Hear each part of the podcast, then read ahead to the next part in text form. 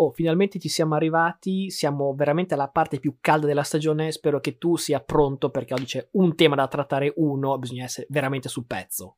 Eh sì, sono preparatissimo, ho guardato tutti gli highlights del Pro Bowl di ieri, so che è l'evento cardine della stagione NFL e quindi dovevo prepararmi a dovere. Soprattutto ti voglio preparato sulla gara di dodgeball perché so che Justin Jefferson ha fatto un partitone, quindi 50 minuti solo su Justin Jefferson. Devastante, ha chiuso, ha chiuso la partita. Poi vorrei anche un commento specifico sulla, sulla marcatura di Stephon Diggs su Trevon Diggs, cioè al contrario. Vabbè, a parte, a parte, gli scherzi, credo che oggi si sforerà malamente sul Super Bowl, visto che del Pro Bowl non frega niente a nessuno.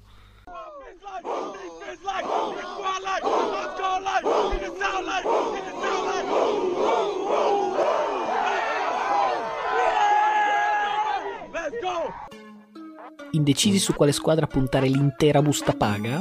Nessun problema, c'è cover 2.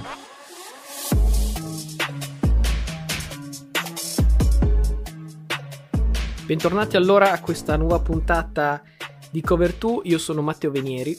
E io sono sempre Luca Bolognesi, puntata numero 17, speriamo che non porti sfortuna a noi e uh, al football. Cioè sfortuna al football nel senso che dopo questa facciamo fallire l'intera NFL, che ha già i suoi problemi, ma non so se siamo così influenti. Eh.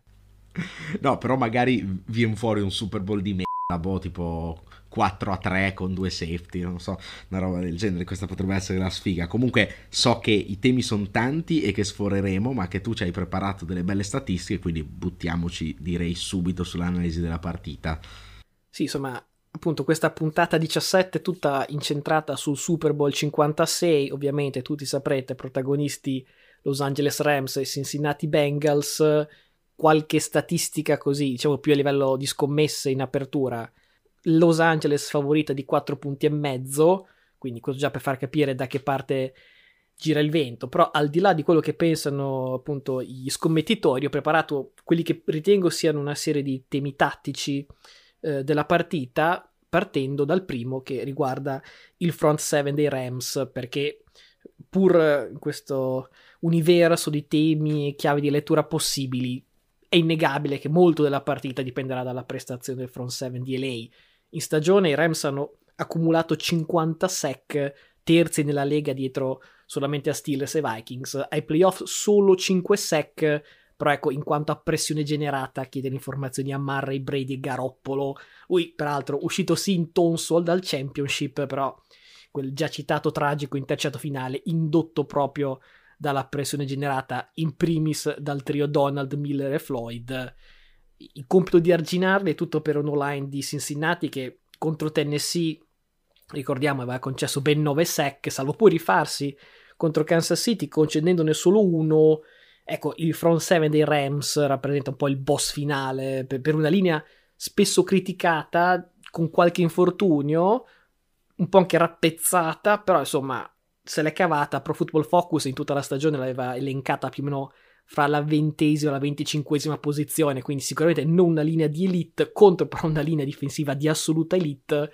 Ecco, di questa linea un pensiero particolare lo vuoi rivolgere su Aaron Donald, costantemente uno dei migliori due o tre giocatori della Lega, però ancora alla ricerca di quel momento, di quella partita da grandissimo giocatore all time. Ecco, nel Super Bowl perso contro New England fece una partita tutto sommato normale, un QB hit e 5 placcaggi, sia nel contesto che appunto nell'avversaria, questa volta veramente il palcoscenico ideale per entrare nella leggenda, magari con annesso Super Bowl MVP, ma poi insomma di questo parleremo dopo. Beh sì, penso che questo sia il tema della partita, l'avevo anche un po' anticipato settimana scorsa quando mi hai chiesto un, un teaser sul, sui pronostici. Eh, sinceramente il tema più che la linea difensiva dei Rams che è abbastanza una certezza, direi, al di là dei, dei numeri.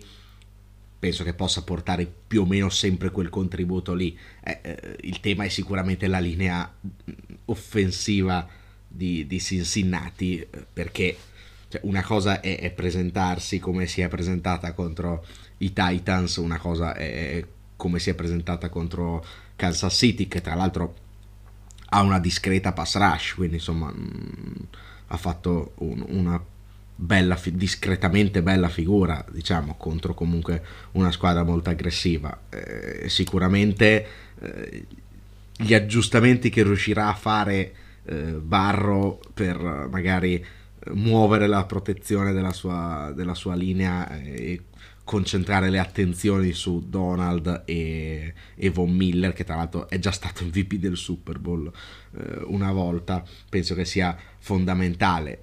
Sicuramente in questo potrebbe essere un aiuto per uh, i Bengals, che secondo me proprio per questo matchup molto difficile sono giustamente uh, sfavoriti, potrebbe essere lanci corti, poco tempo nella tasca per Joe Barro e sicuramente un gioco di corse, appunto che sia o di corse o di screen pass, comunque qualcosa che riesca a togliere pressione, a far stancare i, i linemen di, di, Los Angeles, quindi eh, gioco di corse e lanci corti sicuramente sono la chiave. Poi se questo basterà per tenere in campo per tanto tempo la difesa dei Rams, questo poi lo si vedrà poi sul campo.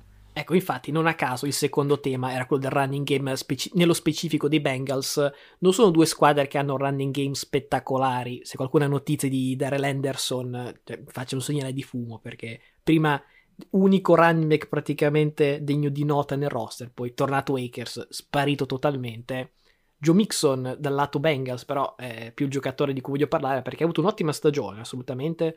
Oltre 1200 yard corse, 13 touchdown e con Simage Pirine forma veramente un ottimo eh, 1-2 che è rapido, fisico e moderno perché appunto entrambi possono correre e ricevere assolutamente il pacchetto completo.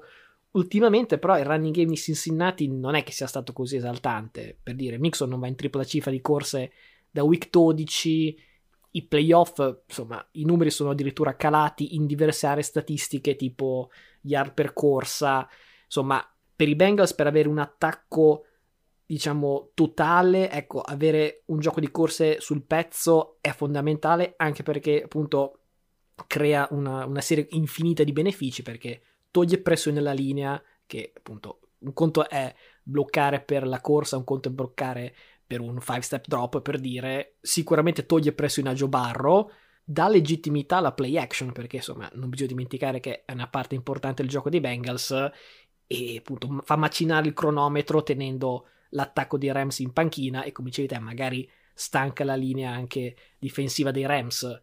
Mm, immagino che peraltro, come dicevi te, anche qui eh, ovviamente abbiamo idee simili perché insomma pensavo che molto il piano offensivo dipenderà anche da screen draw, passaggi rapidi, insomma tutta una serie di accortezze proprio per evitare che per 60 minuti insomma sta linea debba veramente reggere il, le, le, cannonate di, di Donald e Miller soprattutto dal lato offensivo, però che non diventi troppo prevedibile, troppo monodimensionale. Fra l'altro, appunto, dicevo, il gioco di corsa è l'unica area forse in cui mi sento di dare Cincinnati favorita rispetto ai Rams, quindi se anche questa dovesse andare male, non so quanti immagini di manovra poi hanno i Bengals per vincere. Ma qui eh, secondo me il problema è, è, da ricercare anche nelle partite scorse, ma quelle dei, quelle dei Rams perché se vai a vedere, ecco, di San Francisco ti aspettavi che li avrebbero distrutti col gioco di corse, che notoriamente è il marchio di fabbrica dei, dei 49ers, ecco, e, e, non è successo eh, per nulla, quindi in questo senso non è molto buona la situazione di, mm, di Cincinnati. C'è anche da dire che contro San Francisco sostanzialmente nello sfidare Garoppolo eh, potevano tenere molti più uomini nel box eh, i Rams cosa che penso contro eh, Joe Barro eviterei di fare sinceramente eh, anche perché contro le marcature a uomo sugli esterni è veramente eh, pericolosissimo in, in, accoppiata con Chase.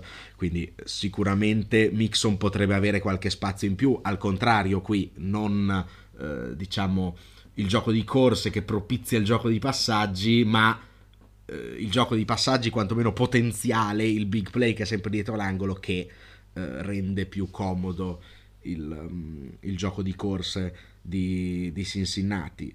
C'è anche, c'è anche, da dire che eh, i Bengals hanno un po' abbandonato il gioco di corse perché hanno dovuto inseguire molto con Kansas City, un pochino comunque anche contro, contro Tennessee, eh, quindi non è solo diciamo un fallimento di Mixon il calo dei numeri dei playoff ma è anche una scelta eh, di andamento della partita. Come già detto per i 49ers nella partita del championship contro i Rams ecco eviterei anche se fossi Cincinnati di andare sotto di due o più segnature contro, contro i Rams perché poi si fa dura. Quindi più che diciamo il controllo del gioco di corsa bisogna evitare di dover rincorrere ed essere obbligati a giocare dei passaggi. Alla fine anche se non funziona al 100% però comunque il dire ah da un momento all'altro posso chiamare una draw per Mixon quantomeno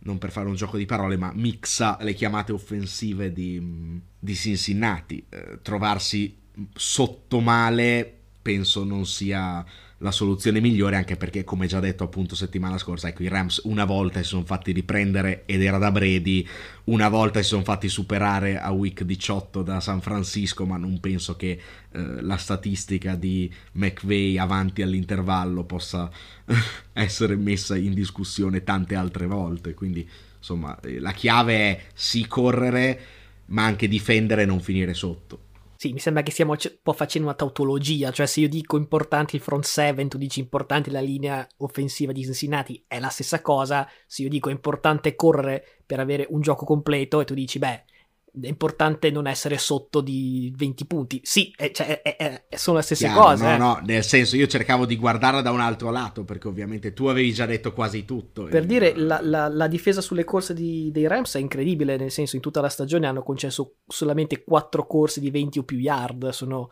praticamente in top 10 in qualunque campo statistico, proprio perché appunto il front 7 non è solamente eh, sec o pressioni, ma anche appunto la prima linea di difesa per le corse. Se penso che Nixon avrà una partita da 50-60 yard e Cincinnati vince, ecco, cioè non vedo le due cose necessariamente convivere. Poi magari, per carità, Barro lancia per 480 yard e tutti a casa. Però ecco, visto che blowout Cincinnati penso nessuno lo immagini, serve un gioco completo. Eh, partendo da questo, da questo punto, il terzo tema racchiude più o meno altri 3-4 sottotemi al suo interno che non possiamo certo eviscerare nella, nella, loro interezza, però diciamo il tema di wide receiver, perché il duello più atteso, direi pochi dubbi, è quello fra Jamar Chase e Jalen Ramsey, due giocatori che oggi hanno veramente pochi rivali nel, nel loro ruolo in tutta la lega, della versatilità del cui di Ramsey, insomma, ci sono già spese tante parole, ci sono già tantissimi esempi, però ecco, di Chase vorrei dire una cosa perché tutti abbiamo sotto gli occhi gli highlight delle sue corse, la sua fisicità, però quello che forse passa in secondo piano è la sua abilità di correre delle tracce. Ho visto un breakdown su ESPN di Dan Orlowski sull'ultimo passaggio prima del calcio di McPherson contro Tennessee e c'è proprio questa traccia corsa da, da Chase che vende una post invece va per la corner movimento dei piedi, come vende le spalle, il casco che guarda sempre una direzione, cioè veramente un clinic che molto spesso si vede Diggs, so, Thielen, Cap. Certi giocatori, Cap, esatto, certi giocatori si, si, si, parla molto di quanto bene corrono, ecco, lui corre velocissimo, ma veramente corre anche con una gran tecnica. Dall'altra parte del campo, eh, l'hai citato prima, i protagonisti che saranno sicuramente Cap e Mike Hilton, che può sembrare un mismatch, però attenzione perché Hilton ha concesso appena tre ricezioni in tutti i playoff e i Bengals giocano molto man to man, quindi vuol dire parecchio e soprattutto lo si è visto molto sulle tracce di Tyreek Hill domenica scorsa e insomma poche cose sono successe da quel lato del campo. Eh, io non credo che nessun singolo individuo al mondo possa fermare Cap almeno quest'anno, poi vedremo come andrà invece a Hilton. Ricordo le cifre di Cap nelle ultime due partite 183 yard nei divisional, 142 nel championship. Auguri comunque al fratello Hilton. E comunque, se wide receiver 1 contro cornerback 1 da entrambe le parti avrà una domenica bella piena, la domanda diventa chi fra i giocatori di seconda o terza linea, diciamo, riuscirà a brillare. Ecco, Usama e Higby fanno praticamente scopa perché sono due tight end, tutti e due questionable, tutti e due con lo stesso infortunio al ginocchio, quindi chissà chi recupera. Boyd e Higgins sono due ottime opzioni secondarie, fatica a dire chi è seconda e chi è terza, ma insomma il coprotagonista della partita più atteso direi che è un altro che passato in pochi anni da uomo copertina a, a comprimario quasi a stuntman ormai, uomo che porta caffè, non lo so, però OBJ, parliamo di lui, ha veramente la chance della vita per riscrivere la propria storia, perché attenzione, già in tripla cifra ai championship, che non fosse bollito lo si era già scoperto da qualche mese, eh, per me è il vero joy della partita, potrebbe bastare anche una ricezione acrobatica, un touchdown clutch per riguadagnarci quei riflettori che insomma sicuramente merita secondo me per come ha fatto questa seconda parte di stagione. Io circa un mese fa l'avevo proposto un po' per sfida come possibile Super Bowl MVP, resta piuttosto improbabile come storia, però proprio per questo è una storia veramente esaltante. Beh, so che tu sei armi e bagagli sul carro di OBJ già da un po', eh, giustamente. Io spero per lui e soprattutto per i Rams che non abbia fatto foto su barche in uh, questa settimana perché l'ultima volta sappiamo come è andata a finire. Ecco, a parte questo, questo appunto, credo che sì, come spesso in queste partite eh, decisive al Super Bowl i, i, cosiddetti comprimari o quei giocatori che ti possono fare una o due ricezioni decisive eh, facciano forse ancora più la differenza che, che, i grandi campioni. I Rams sono molto profondi nel reparto, c'è anche Jefferson, uh, Skoronek ha fatto un brutto drop co- contro, contro, San Francisco, però comunque sulle tracce profonde può essere pericoloso. E, insomma, sono completi. Però se c'è una squadra che può eh, ovviare al meglio a Jalen Ramsey sono i Bengals, perché appunto Jalen Ramsey ne marca uno, ma Higgins si è dimostrato essere un ottimo ricevitore, anzi è il vero ricevitore 1 di questa squadra, cioè corre le tracce da ricevitore 1, poi che la palla più spesso arrivi a, a, Chase è un altro discorso, ma è sempre stato nelle depth chart come ricevitore 1 fin, fin dall'inizio, e Boyd soprattutto è quel tipo di giocatore che i Rams non hanno perché non hanno più Woods, cioè il giocatore classico ricevitore da, da slot che ti può togliere le castagne dal fuoco molto, soprattutto in una partita in cui abbiamo detto ci sarà poco tempo per, per lanciare. Le armi le hanno entrambe le squadre e sono entrambe le squadre molto profonde. Sappiamo che eh, Cincinnati c'ha sempre questo punto interrogativo dell'esperienza finora non è stato un problema, anzi è stato un pro perché si sono presentati, a parte la partita con i Raiders, come detto, dove hanno sofferto un attimo l'impatto e hanno rischiato di perdere con una squadra nettamente inferiore a quelle che hanno affrontato dopo. Ecco, nelle due partite successive si è vista soprattutto la spregiudicatezza della gioventù. Dall'altra parte c'è l'esperienza di tanti giocatori che qui ci sono già stati al Super Bowl, per dirne uno Sonny Michel, o tanti altri giocatori dei Rams che un Super Bowl hanno perso con i Rams qualche anno fa che sicuramente potrebbero fare la giocata perché sono abituati a giocare questi palcoscenici. Eh, al di là di Cap che obiettivamente è veramente troppo forte e dall'altra parte al di là di Ramsey che è fortissimo però ricordiamo che è stato bruciato malamente da Evans l'ultima volta che ha incontrato un ricevitore diciamo di livello A+.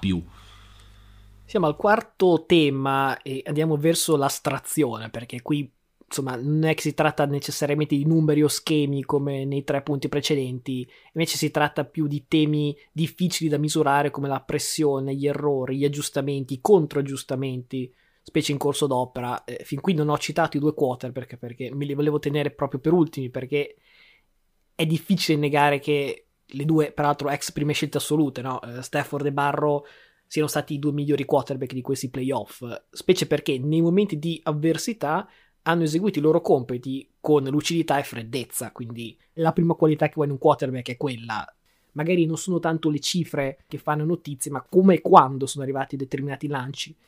E arrivati a questo punto le aspettative però sono ben diverse, perché detto dei punti in comune, ecco, da un lato c'è Stafford che ha aspettato 13 anni per vincere una partita di playoff e poi nella stessa stagione è addirittura arrivato al Super Bowl, quindi era partito con eh, vediamo se vincerà una partita questo peraltro ero io, eh, fino ad arrivare a ora sei il favorito al Super Bowl, come la mettiamo? Sicuramente è un bel cambiamento di, di strategia, perché prima era tanta pressione, poi un po' si è alleviata vincendo la prima, ora è tornata altissima, perché insomma siamo al Super Bowl, se non hai pressione non so esattamente che tipo di veterano sei. Questo ovviamente non conta per, per Barro, che è un po' come il resto della sua squadra, una, una truppa arrivata non dico per sbaglio, però sicuramente senza aspettative, con diverse rimonte e con un gruppo molto giovane perché sicuramente l'ignoranza della gioventù ha aiutato, vedi lo swag di McPherson prima di calciare per andare al championship. Ecco, domenica scopriamo se questa attitudine, come si dice dalle nostre parti, un po' da sboroni, ecco, li accompagnerà anche durante la partita più importante delle loro vite o se finalmente la pressione giocherà qualche brutto scherzo. E anche se le due squadre non hanno molto in comune, appunto, una giovane e una di veterani, c'è una sfida nella sfida in panchina perché Zach Taylor era stato assistente per due anni sotto McVeigh, c'è immagino una discreta conoscenza da entrambe le parti. Prima hai detto diversi giocatori del Rams reduci da un altro Super Bowl, ecco in quel Super Bowl segnarono tre punti perché McVeigh fu incatenato al muro da Belichick Stavolta non che Belichick fosse il maestro di McVeigh, però se c'è un, un allenatore che ha più esperienza, che c'è già stato, che appunto ha, fra virgolette, istruito l'altro allenatore, ecco questo è McVeigh. McVeigh non lo metterei necessariamente in dubbio anche con un'eventuale sconfitta, però eh, è proprio un altro punto di vantaggio per, per, il Rams. Vediamo se appunto dovesse andare male un'altra rimonta subita, ecco, magari lì qualche dubbio ci sarebbe.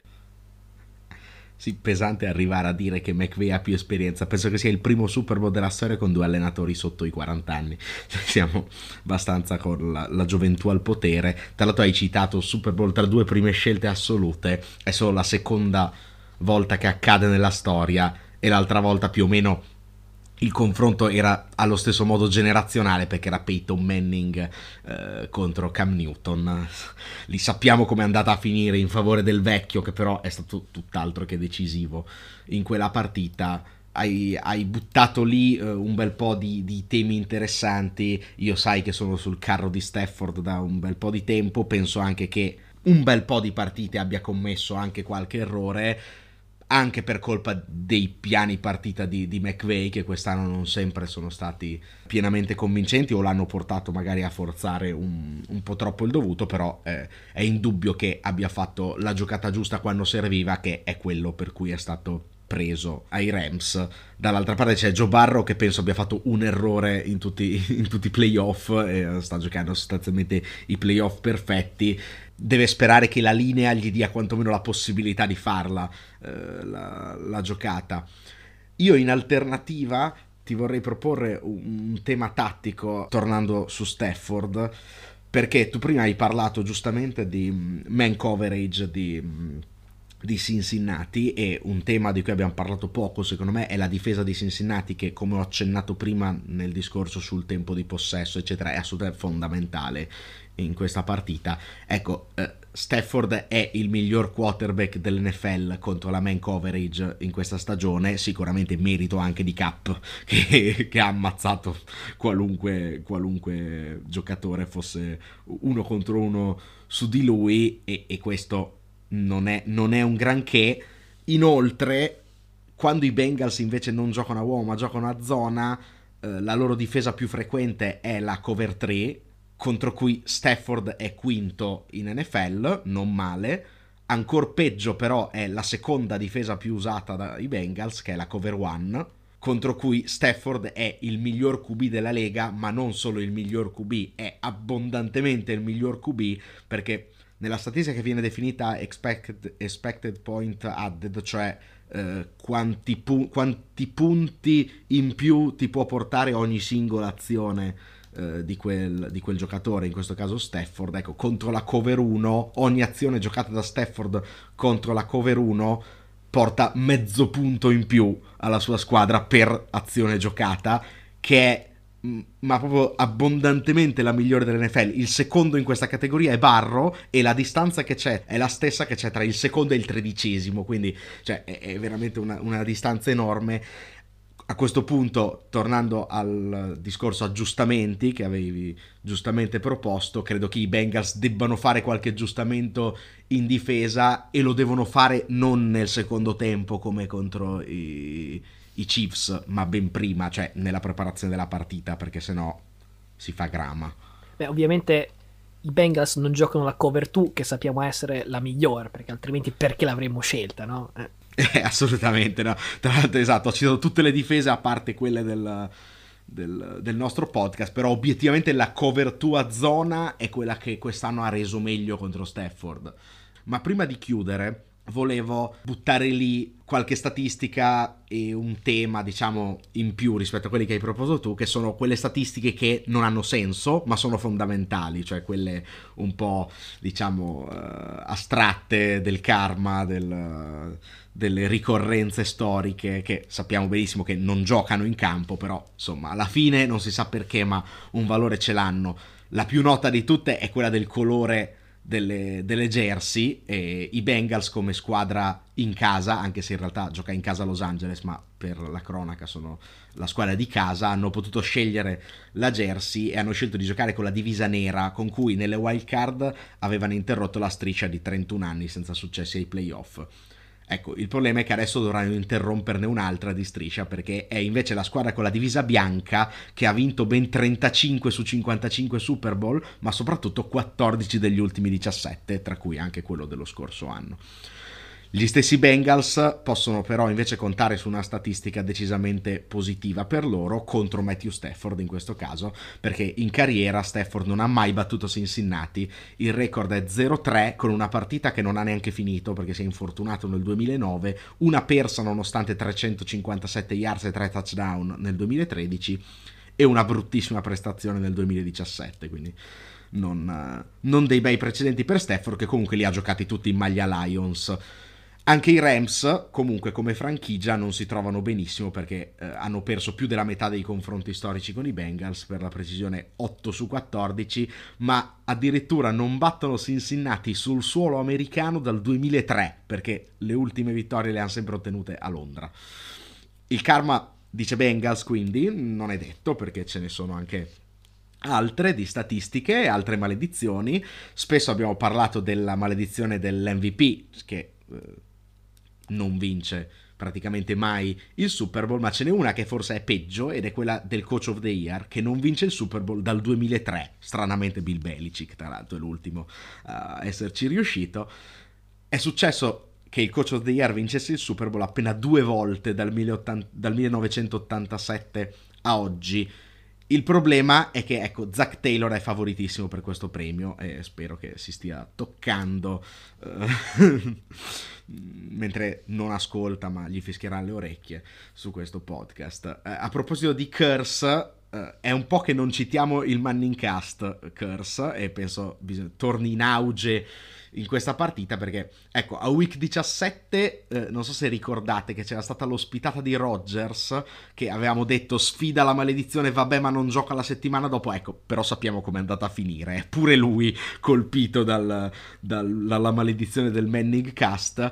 Ora, in questo momento il programma non va più in onda, ma se scorro la lista degli ospiti, ecco, vedo Matthew Stafford, ma non Joe Barro, e questo penso che potrebbe essere un fattore decisivo sulla partita. Voglio chiudere questa lista di cazzate totali proprio su Joe Barro perché mi sono apparse sulle bacheche social una serie di, tu- di suoi tweet di anni passati quando era bambino, tifava, eccetera. Niente di particolare che sposti il karma o i fluidi di questa partita, ma c'è una sanguinosa affermazione del febbraio 2017 21 febbraio per la precisione. Citazione. Non capisco come faccia a non piacere alla gente l'ananas sulla pizza. Ecco, Joe, Joe, Joe, considerando quante gufate possono arrivarti dall'Italia e in particolare da Napoli, patria della pizza, ecco, questa mi sembra proprio l'uscita peggio consigliata della storia. Sono inorridito da questa sua posizione. È inaccettabile, devo bippare questa cosa perché non, non, posso far ascoltare i bambini che poi si, si piangono tutta la notte. Penso che, penso che, potrebbe essere ancora più decisiva del Manning Cast Curse questo. Il cattivo accusto Curse, non so come lo vogliamo chiamare. Esatto.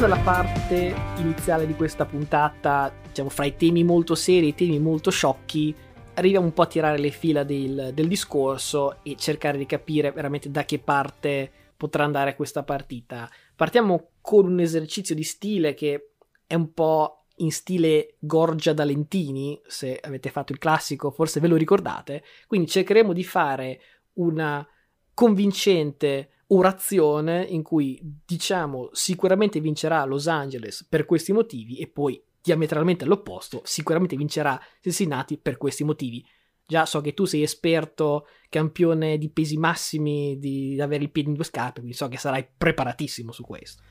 Assolutamente, però io di Lentini ricordo solo il calciatore, quello noto per il passaggio dal Torino al Milan, però qui siamo proprio indietro, indietro molto. Sì, no, no, non penso sia lo stesso, controllerò, no. ma non penso sia lo stesso.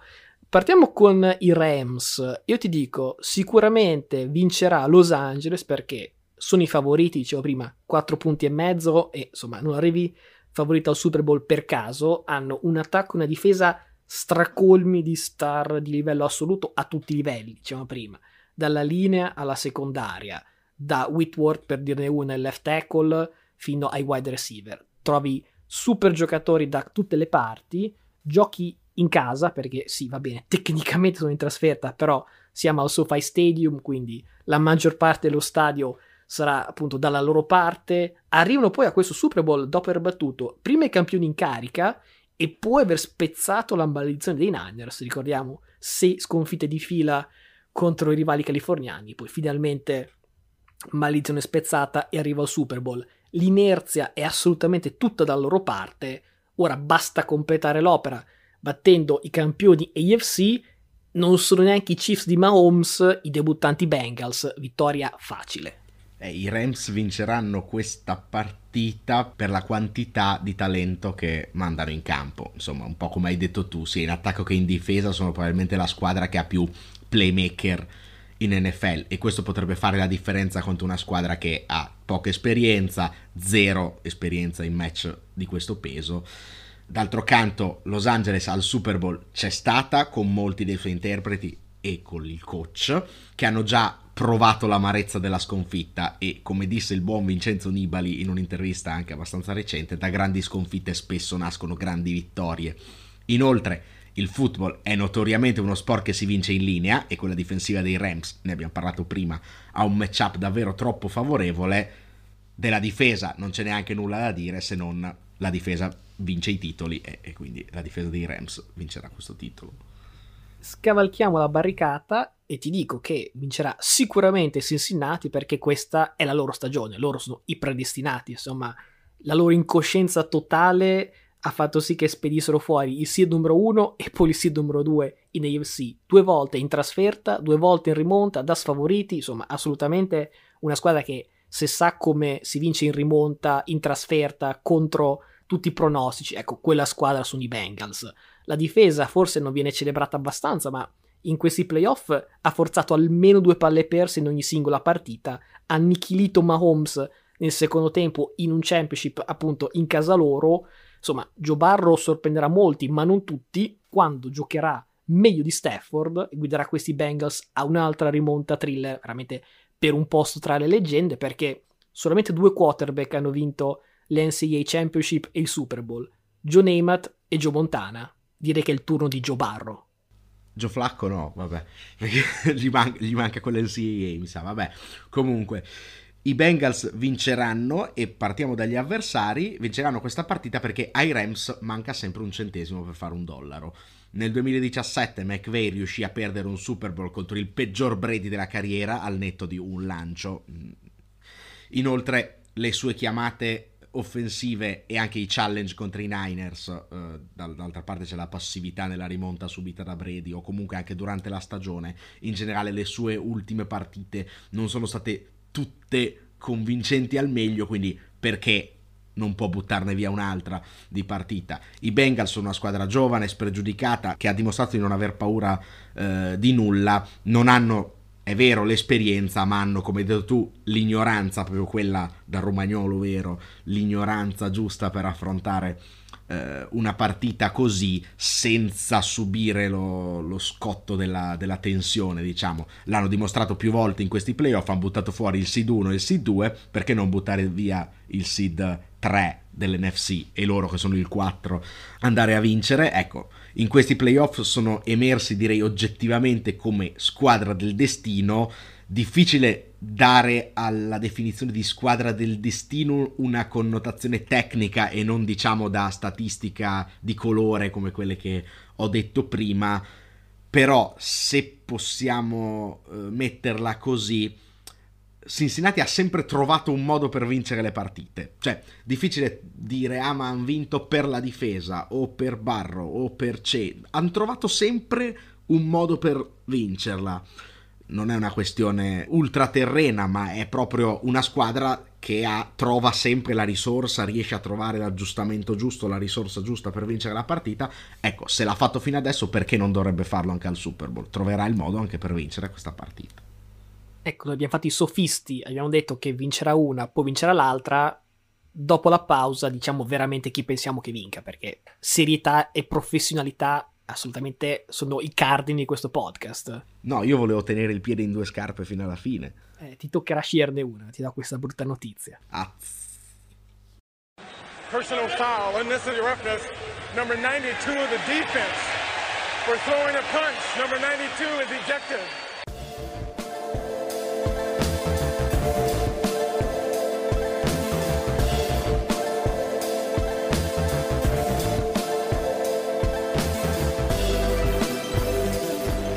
Settimana scorsa avevamo chiesto di eh, farci sapere un po' i vostri sentori eh, sul Super Bowl, come lo vivete, se ti fate per una squadra in particolare, eccetera, o comunque qualsiasi commento ci voleste mandare in maniera sonora, tipo radio, con un messaggio eh, vocale. Non ci sono arrivati insulti e la cosa già mi sorprende, o sbaglio? No, eh, abbiamo ricevuto eh, circa 800 messaggi, di cui 797 erano insulti, quindi che li ho scartati. Ah, ok, e tu li hai cancellati per quello non li ho visti, ci sta. E allora, insomma, andiamo, andiamo a sentire un po' i nostri, i nostri amici appassionati cosa ci hanno raccontato. Personalmente credo che sia il Super Bowl più inaspettato degli ultimi 10, forse anche 15 anni, sbilanciandomi Mm, i Bengals non li immaginava nessuno al Super Bowl. I Rams forse anche inizio stagione erano mh, mm, tra le squadre papabili, però per quello che hanno fatto vedere durante tutta, tutta la regular season, tanti, tanti, momenti alti ma anche tanti bassi, quindi c- secondo me c'erano squadre più, più favorite di loro. Sono contento personalmente per OBJ, non sono mai stato un suo grandissimo fan, però secondo me è un buon giocatore, è un buon, è un buon wide receiver e il modo in cui è stato trattato a Cleveland è oberrante. Credo sarei molto felice se fosse lui a decidere questo, questo Super Bowl con il suo touchdown. Ah, ma questo è un tuo account fake. Sì, ho anche finto l'R moscia. Sei tu che, sei tu che stai, lo so che sei tu questo di OBJ, hai suggerito. No, però eh, il nostro amico Gianluca Cominato assolutamente vedo che la pensiamo allo stesso modo, perché neanch'io, cioè, per carità, sono, diciamo, in un certo senso sul carro di OBJ, ma non è che sia mai stato uno da comprare la maglia di OBJ, seguire sui social e cose del genere. Sinceramente mi interessa anche poco chiunque sui social, ma vabbè, diciamo che secondo me, come pensa Gianluca, molto potrà passare da OBJ. Ripeto, le caratteristiche ci sono, i precedenti anche recenti ci sono, poi come hai detto te, nell'ultima volta che aveva fatto una partita così di alto spessore, l'aveva affrontata proprio dal punto di vista mentale malissimo. Insomma, spero che abbia imparato dai suoi errori.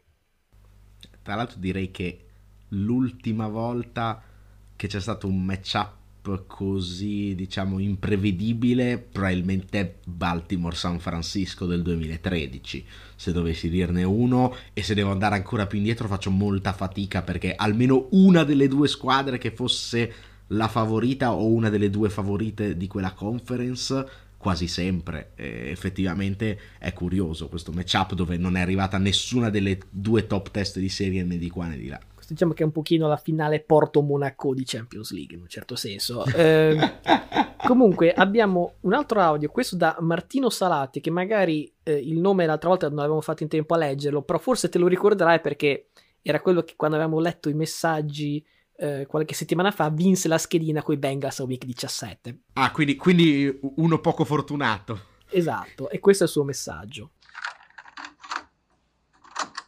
La mia esperienza con il Super Bowl nasce tre anni fa ormai, in corrispondenza del Super Bowl 53 tra gli allora New England Patriots di Tom Brady e i Rams di Goff. Mi sono cominciato a appassionare più seriamente all'NFL la stagione seguente e il mio cuore è andato a riporsi nella baia. Sono un tifoso dei Niners eh, per due motivi principali, che sono i due quarterback italo-americani, l'illustre Joe Montana e un po' meno illustre Jimmy G. Mi sarebbe piaciuto troppo, mm, ad essere sinceri, vedere una cavalcata dei Niners fino, fino al Super Bowl. Tuttavia, il mio pronostico per il, questo Super Bowl 56 va a favore dei Bengals con uh, un, punte- un punteggio abbastanza alto e il loro primo titolo mi pare giusto che il fan dei Niners gufi assolutamente i Rams, meritato. Eh, assolutamente, ma poi eh, visto che aveva preso Cincinnati a week 17, direi che eh, la coerenza è quella giusta e io comunque di lui mi fiderei, cioè mh, mm, proprio andarci contro, non metterei soldi contro, contro i Bengals. Esatto, diciamo che il, il, carro dei Bengals è assolutamente guidato da Martino Salati, che assolutamente esatto. l'aveva vista lunghissima più di tutti noi. Abbiamo un altro audio da Matteo D'Amico. Io purtroppo sono riuscito ad ascoltare solo ora l'ultimo episodio del podcast, però ho colto l'invito per mandarvi un'idea perché, vabbè, fa, oltre, oltre, ai Vikings, che era la squadra appunto della mia città quando, quando vivevo in America, eh, sono anche fan dei Rams, se è permesso dirlo senza risultare un mercenario, che era una squadra che mi aveva molto colpito, cioè che quando mi sono approcciato al, al football e niente, quindi appunto volevo dirvi un po' la mia, la mia idea, ossia che beh, io spero appunto spero nei Rams che vincano, anche se la, la storia di Cincinnati è fantastica e onestamente per quella che è comunque la mia conoscenza da amatore del, di football, eh, trovo che ehm, sarà abbastanza difficile per eh, i Bengals eh, riuscire a superare la difesa dei Rams perché se c'è un punto dove forse questi Bengals eh, si sono dimostrati coerenti era la linea offensiva che molto spesso concedeva eh, a, a, alle varie difese di arrivare a Joe Barrow e, e, e, se c'è una linea difensiva che è devastante tra Von Miller e Aaron, e Aaron Donald è, è, sicuramente quella di appunto dei Rams. Quindi cioè, io mi vedrei quasi un record di un, un record di sack o, o, di QB pressure nella storia del, del Super Bowl in, per quest'anno. E, e niente poi ovviamente dipenderà da, da come girerà l'attacco dei Rams, però ecco, questa era la mia idea. Beh, eh, idea abbastanza condivisibile con una bold prediction eh, abbastanza interessante. Eh, a proposito di pronostici, so che non ci ha scritto, ma eh, conosco un, un, mio amico che è anche nostro ascoltatore che eh, all'inizio dei playoff aveva pronosticato Super Bowl Cincinnati-San Francisco. Ecco, dispiace per lui che è arrivato corto proprio di, di un'inezia, soprattutto perché tifa San Francisco, quindi insomma una bella bruciatura, però pronosticare Cincinnati al Super Bowl eh, pre pre-playoff, insomma, ci voleva del fegato. Compl- complimenti a lui e complimenti a tutti i nostri ascoltatori che si dimostrano sempre molto, molto competenti e sul pezzo. Ecco, per completezza di informazioni, siccome eh, l'ultimo ascoltatore Matteo D'Amico aveva detto record di sec, per la cronaca, tre squadre hanno questo record a pari merito, Denver, Chicago e Pittsburgh, tutte con 7 sec. Peraltro Denver era la Denver del 2016 di Von Miller. Attenzione, corsi ricorsi storici. Sempre nel, nella partita tra due first round pick, eccetera. Che se non ricordo male si è aperta tipo con sec fumble a Cam Newton, bene ma non benissimo. Quindi speriamo che per Barro che vada, vada diversamente. E anche per noi, perché comunque 48, cos'era, 48 a, a 10 non è certo una, una partita che ti tiene sveglio fino alle 5 del mattino.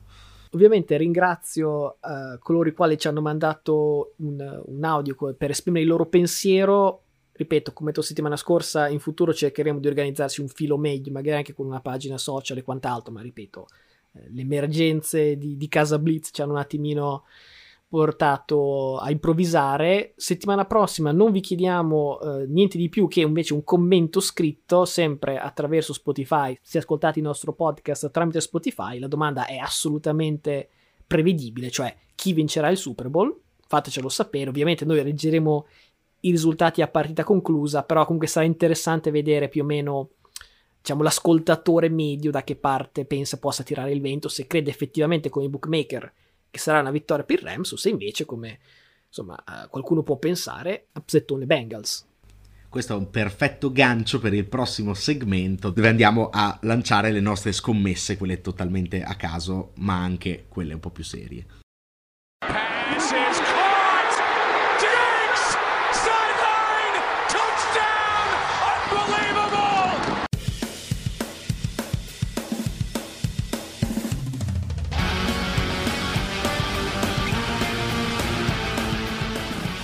Stiamo quindi avvicinando sempre più al momento in cui decideremo chi vincerà. Prima per arrivarci c'è questo percorso minato noto come prop bet. Se non avete troppa familiarità con, con l'argomento, si tratta di una serie di scommesse che potenzialmente è infinita. Eh, ci sono liste che trovate su internet, eh, varie ed eventuali, cose tipo testo croce, il numero di field goal, il numero di mai del giocatore che fa touchdown per primo, timeout, challenge, insomma, copre tutto l'evento, compreso anche inno a inizio partita, show di metà partita, quindi assolutamente ogni cosa inimmaginabile coperta. Noi, siccome non abbiamo 60 ore per fare tutto, ne abbiamo scelte 10. L'aspettativa è che almeno insomma eh, un, un, vincitore ci sarà, visto che molte sono sì o no, testo croce o over-under, però insomma sarà come sempre più un andare a caso che avere chissà quale, non so, facoltà di divinazione. Sì, diciamo che è un modo simpatico per seguire l'evento del Super Bowl. Magari uno non è tifoso di una delle due squadre, eh, non sente troppo la partita, oppure la partita va sul 48 a, a 3 come, come è successo a volte, diventa poco interessante, però tu c'hai, non so, eh, numero timeout finali pari o dispari e quindi sei lì fino all'ultimo che speri che chiamino un timeout a caso a 30 secondi dalla fine anche sul 48 a 3 e comunque fa comunità diciamo. Parto io con un classico intramontabile ovvero la durata dell'inno Quest'anno eh, l'under over, cioè eh, se eh, l'inno, la parte cantata dell'inno americano durerà sotto o sopra un certo minutaggio, quest'anno questo minutaggio è stato fissato dai bookmaker a 1 minuto 35 secondi e 50 centesimi per essere precisi è un po' basso perché si sa che Mickey Guyton, che canterà l'inno, eh, tende a farlo abbastanza veloce, di solito è attorno ai due minuti addirittura l'under over alla pari. Io però, proprio perché so che lei è abbastanza eh, pulita nell'interpretazione, vado di coraggio e vado under. E quindi io per forza prendo l'over. Passiamo al testo croce assolutamente ho fatto studi scientifici e mi sento fortissimo nel prendere croce, me la sento già in tasca. E quindi credo che prenderò testa e sento un grosso svantaggio però in questa scelta dopo la tua, non mi sembra assolutamente, assolutamente giusto. Terza scommessa, un altro under over e questo è proprio più tecnico perché under over punti della partita, una classica scommessa che si trova anche eh, alla SNAI probabilmente e quest'anno l'under over della partita è fissato a 48 e mezzo, cioè eh, si fissa sempre con un mezzo perché non ci possa essere pareggio chiaramente, se si finisce a 48 e under, a 49 e over. Io sono sempre convinto che i Super Bowl, anche se negli ultimi anni sono dei tutti over, in generale siano partite un po' tirate, magari un po' tese, in questo caso con due difese ottime tra l'altro, quindi prendo l'under. E quindi io mi prendo un over, poi quando parleremo anche di punteggi scopriamo cosa, cosa abbiamo pensato. Siamo arrivati a una che è assolutamente inutile, però insomma, per, per cercare di arrivare a 10 si è anche dovuto arrivare a, a prendere scommesse inutili, tipo chi chiamerà timeout per primo. E anche qui grandi studi, eh, grandi misurazioni con eh, alambicchi e cose varie, e dico Cincinnati io ovviamente prendo i Rams. Siamo quasi al giro di boa e andiamo su quelle un po' più proprio dentro la partita e parliamo di un giocatore nello specifico. So che è un nostro pallino da tanto tempo. Ho cercato di farti mettere in ginocchio sui ceci per lui, tu hai rifiutato. Matthew Stafford, una delle affermazioni che c'è nella lista che avevo trovato era Matthew Stafford lancerà almeno un intercetto, sì no. E io qui con proprio salendo sul carro totalmente, dico no, non convintissimo però, perché comunque un intercetto può sempre arrivare su una palla deviata, eccetera, però sarò col cuore con uh, Stafford fino alla fine, quindi dico no, anche perché se succede come con San Francisco, la palla scivola dalle mani dei defensive back, sia mai che sculo. A parte che ovviamente per allora già ne aveva lanciato uno, ecco, se succede una roba uguale dove ne lancia uno in mano a un DB e questo lo droppa, chiedi l'arbitraggio. chiedi danni a Stafford. C'è un altro giocatore, stavolta di casa Bengals, che abbiamo voluto isolare, ovvero Joe Mixon, anche perché, appunto, già citato prima, per lui l'over-under di yard corse è 62,5. Come dicevo prima, secondo me c'è un certo numero che deve essere corso da, da Mixon, magari più dai Bengals in generale, ma insomma, diciamo, da Mixon nello specifico, quindi mi prendo l'over pensando, come appunto vedremo dopo, che comunque sarà una partita competitiva. Eh, mettici che eh, io la penso più a basso punteggio magari e magari qualche yard la fa su uno screen, su un lancio corto, eccetera. Prendiamo sto under 62,5 e proviamoci. Sempre eh, riferito a eh, dei giocatori, ma in questo caso non a uno in particolare, arriviamo a quella che è una delle due domande a risposta, diciamo, multipla, ed è la numero 7, quale giocatore segnerà il primo touchdown della partita. Si intende ovviamente se è un touchdown di lancio, non il quarterback che lancia, ma chi lo riceve, quindi se dici un quarterback si intende di corsa. Ci siamo autodati la regola di togliere da una parte Cooper Cup e dall'altra Jamar Chase, che sarebbero state le scelte più popolari, così questa sia sicuro che la sbagliamo tutti e due. E io prendo, salendo sul tuo stesso carro, OBJ, perché penso che sia la seconda opzione, spesso cercato in red zone da Stafford. Penso che potrebbero andare on board prima i Rams, quindi appunto prendo, prendo OBJ. Anch'io mi gioco un giocatore dei Rams più o meno per lo stesso motivo. Penso che i primi a colpire saranno i Los Angelini. Di nuovo, corsi e ricorsi storici. Nel Super Bowl 2019 ci fu, ci fu, solamente un touchdown di Sonny Michel, però membro dei Patriots, e quindi perché non prendersi di nuovo Sonny Michel? Tra l'altro, dopo questa nostra doppia affermazione, credo che segnerà Cincinnati sul ritorno di calcio, alla prima azione della partita. Ecco, giustamente. Eh, siamo arrivati alla parte dell'halftime show. Prima di dire altro, vorrei invitarvi ad andare a vedere il trailer che hanno fatto perché ci sarà un quintetto con Mary J. Blige, Eminem, Snoop Dogg, Kendrick Lamar e Dr. Dre hanno fatto una, un montaggio veramente spettacolare. Spero che lo show, diciamo, valga la pena perché i nomi sono devastanti, eh, l'hype è assolutamente a livelli altissimi e arriviamo alla nostra scommessa. Diciamo che ce n'era una che diceva Snoop Dogg fumerà e canterà The Next Episode. Allora, siccome era molto specifica perché magari fuma prima e poi canta proprio quella, magari fuma ma canta un altro, ma un pochino troppe variabili, abbiamo scelto semplicemente di togliere la seconda parte e quindi dire Snoop Dogg fuma, sì o no. Io ovviamente mi prendo il sì, cioè uomo di Los Angeles che gioca in casa, questo arriverà veramente in ciabatte, accappatoio, sigaretta, canna e quant'altro, cioè penso che veramente si sentirà talmente a casa sua che magari, non lo so, si fa anche un pisolino a metà campo. Mi auguro che la fumi prima e, e quindi prendo il no. Comunque qui siamo proprio sulle, sulle pro bet, quelle vere, perché cioè, quelle tecniche in fondo sono delle c***e, cioè le vere pro bet sono queste. E adesso con la numero 9 arriva quella più croccante di tutti, direi letteralmente croccante, perché si parla di pubblicità, sappiamo quanto sono interessanti anche gli spot durante il Super Bowl che costano tra l'altro eh, un, occhio, un, occhio, della testa al secondo.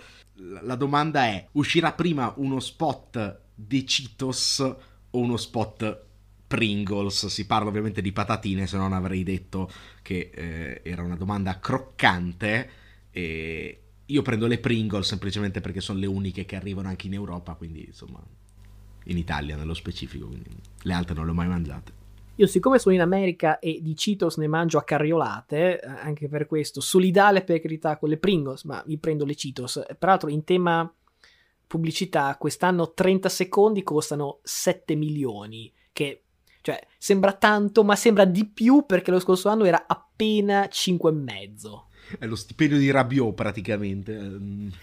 Ok, siamo arrivati finalmente a quella che è, è più vicina ai nostri cuori, almeno personalmente più vicina al mio, ovvero il colore del Gatorade che sarà rovesciato addosso al coach vincitore. Io negli anni passati avevo veramente fatto delle ricerche, cioè ero andato a guardare gli ultimi dieci anni, quali squadre, quali colori, così insomma.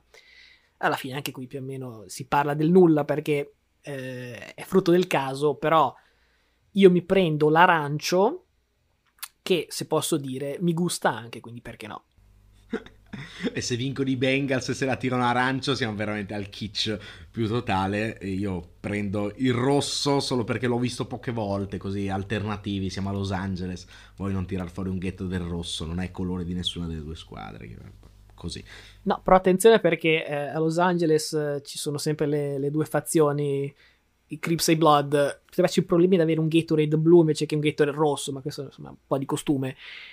I want everybody to look at me I'm gonna pass it to coin after I say one thing. No. That's a W. Let's eat one.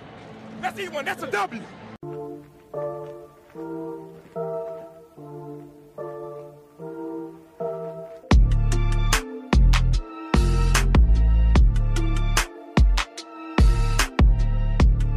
Siamo arrivati veramente alla resa dei conti perché queste erano le 10 un po' serie e un po' totalmente assurde, però le ultime due che siamo eh, che arriviamo a leggere sono anche dei tiebreaker, se vogliamo, anche insomma, la, la, parte più seria di questo pronostico finale, perché mancano Super Bowl MVP e punteggio finale, ovviamente con annesso vincitore. Sì, qui direi che siamo anche al pronostico serio.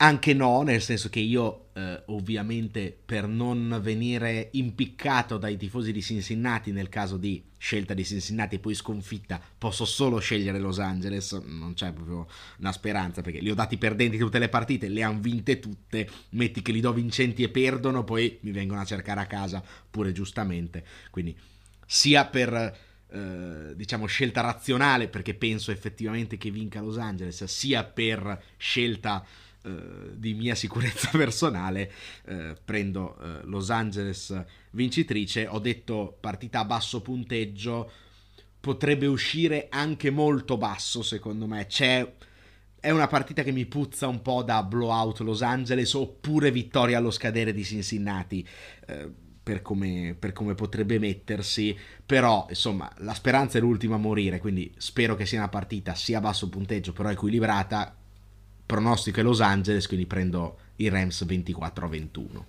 A me sarebbe piaciuto prendere i Bengals un po' perché fin qui le scommesse, del, i pronostici del, del, dei playoff sono stati in parità, quindi poteva essere anche diciamo, il tiebreaker nel tiebreaker, però non sono riuscito a convincere me stesso abbastanza uh, dei Bengals, il che non vuol dire che non vedo scenari in cui non vinceranno la partita, perché diciamo neanche troppo, troppo nascoste, no?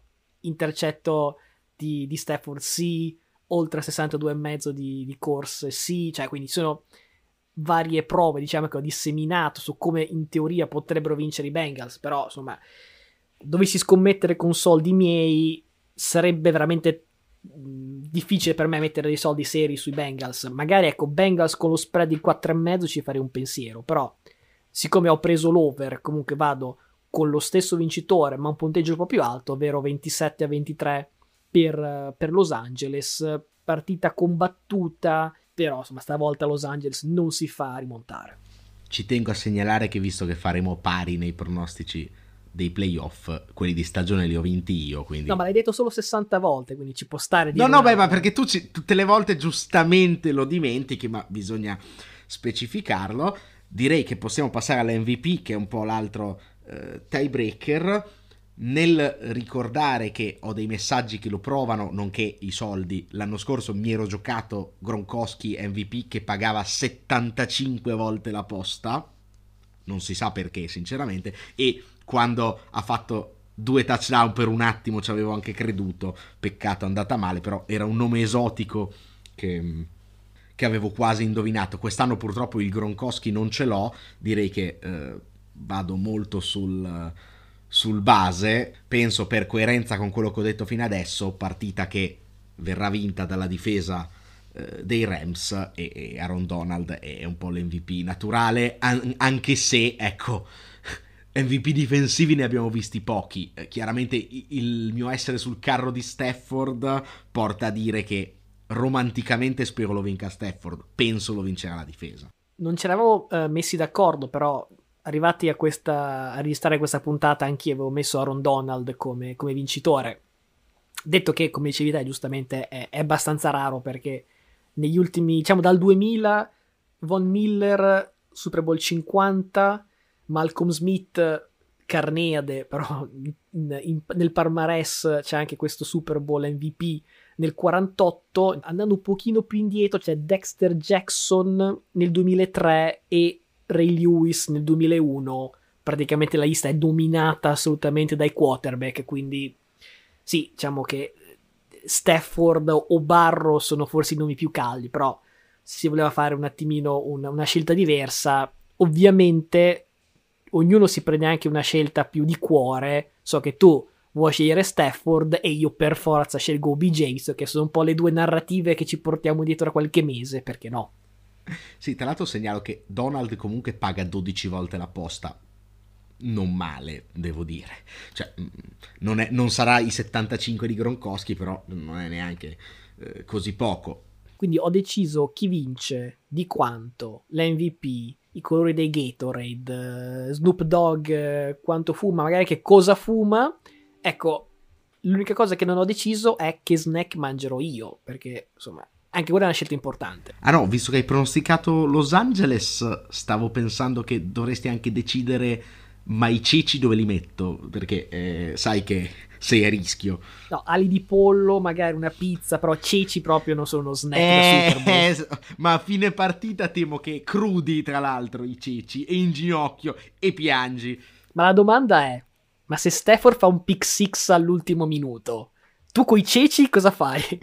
Eh, cosa succede dopo? Che, che, riparte la discussione senza fine perché tu dirai che ah ma doveva fare meglio di, di Goff e vincere il Super Bowl e non l'ha fatto, io dirò vabbè però ci sono arrivati lì, non ci sarebbero mai arrivati senza di lui e saremmo da capo. È interessante, quindi in una partita sola scopriamo se Stafford è elite e poi scopriamo tu due ti infili ceci. Io un'idea ce l'ho, eh, però poi lo vediamo. It takes, man. It's all about winning, alright? Winning on three. One, two, three, win! Avete ascoltato Cover 2? un progetto di Matteo Venieri e Luca Bolognesi. Se volete continuare a seguirci, iscrivetevi al nostro podcast su Spotify, Apple Podcast e tutte le altre piattaforme su cui Cover2 è disponibile. Se siete appassionati di NBA vi invitiamo a seguire anche il nostro altro podcast, Palla 2, presente su tutte le piattaforme podcast e sui principali social, dove oltre alla parte NFL trovate appunto anche l'analisi sull'NBA.